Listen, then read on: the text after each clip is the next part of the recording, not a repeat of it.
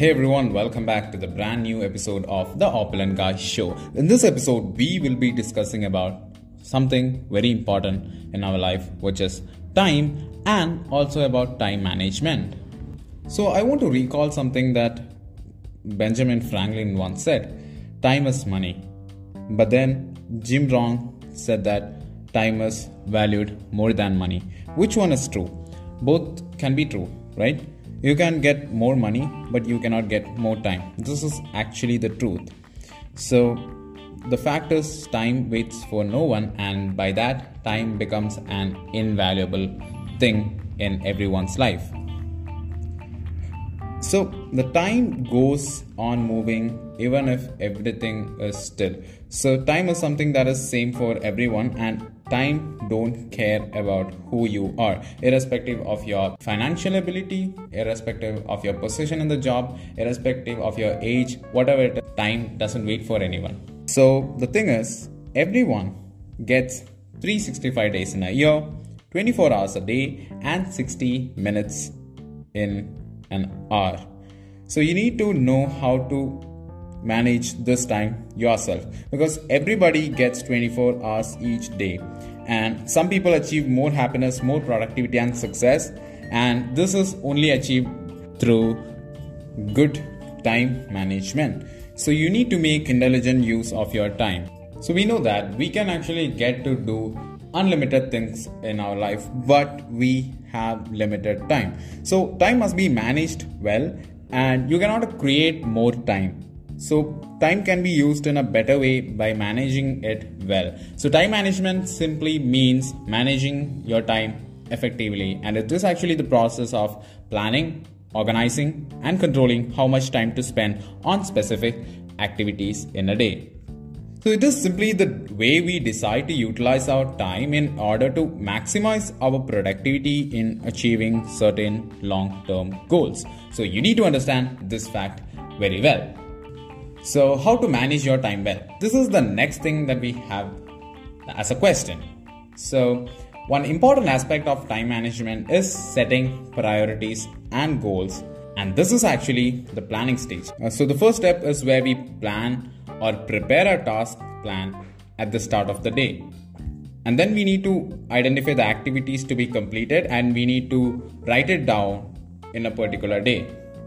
So you can actually prioritize and write it according to the priority that should be given to each task and that's how it works. The important things should be written first and arranged accordingly. And then you need to identify how much time will be required for each activity to be completed and this should be an estimate and not a picture perfect number because everyone cannot understand or know beforehand that how much time will be required to complete an activity in 100% accuracy. So this will just be an estimate and you need to specify the time against each task. Now you have got a list, right? This list is actually known as a task list or a schedule or calendar of activities. You can actually prepare this list based on daily, weekly, or monthly. That is, the planning period may be a day, a week, or a month. So a task list is nothing but a list of tasks to be completed in a particular time frame. So you can actually use some strategies or techniques to complete these tasks in time. So let's go and discuss about the techniques one by one. So the first one is ABCD analysis. This is actually a technique that has been used in business management for a long time and it is actually done by categorizing data into groups. I mean, large data because it's a business, but you can actually apply it in any aspect of your life, like personal life, student life, job life, I mean, work life, everywhere, regardless of what it is or where it is. So, you actually group your data into four groups that is A, B, C, and D, respectively. Now, what you're gonna do is prioritize each thing. In A, you have tasks that are perceived as being urgent and important. This will be given the ultimate importance. Then comes B, where tasks are important but not that urgent. Then in C, there comes tasks which are unimportant but urgent And in D, there comes tasks that are unimportant and not urgent.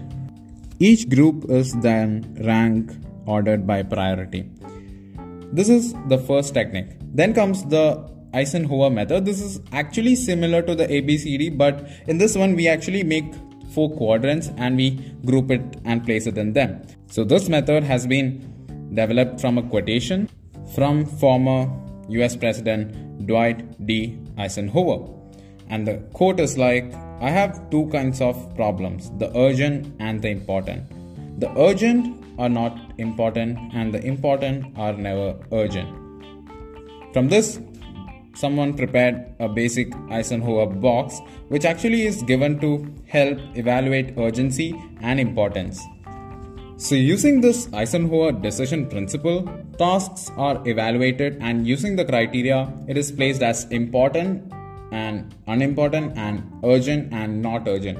This is actually four quadrants, and at the top, urgent and not urgent is in the heading of two columns, and at the right side, uh, in the heading of two rows, it is important and non important. So, this is known as the Eisenhower box or Eisenhower decision matrix.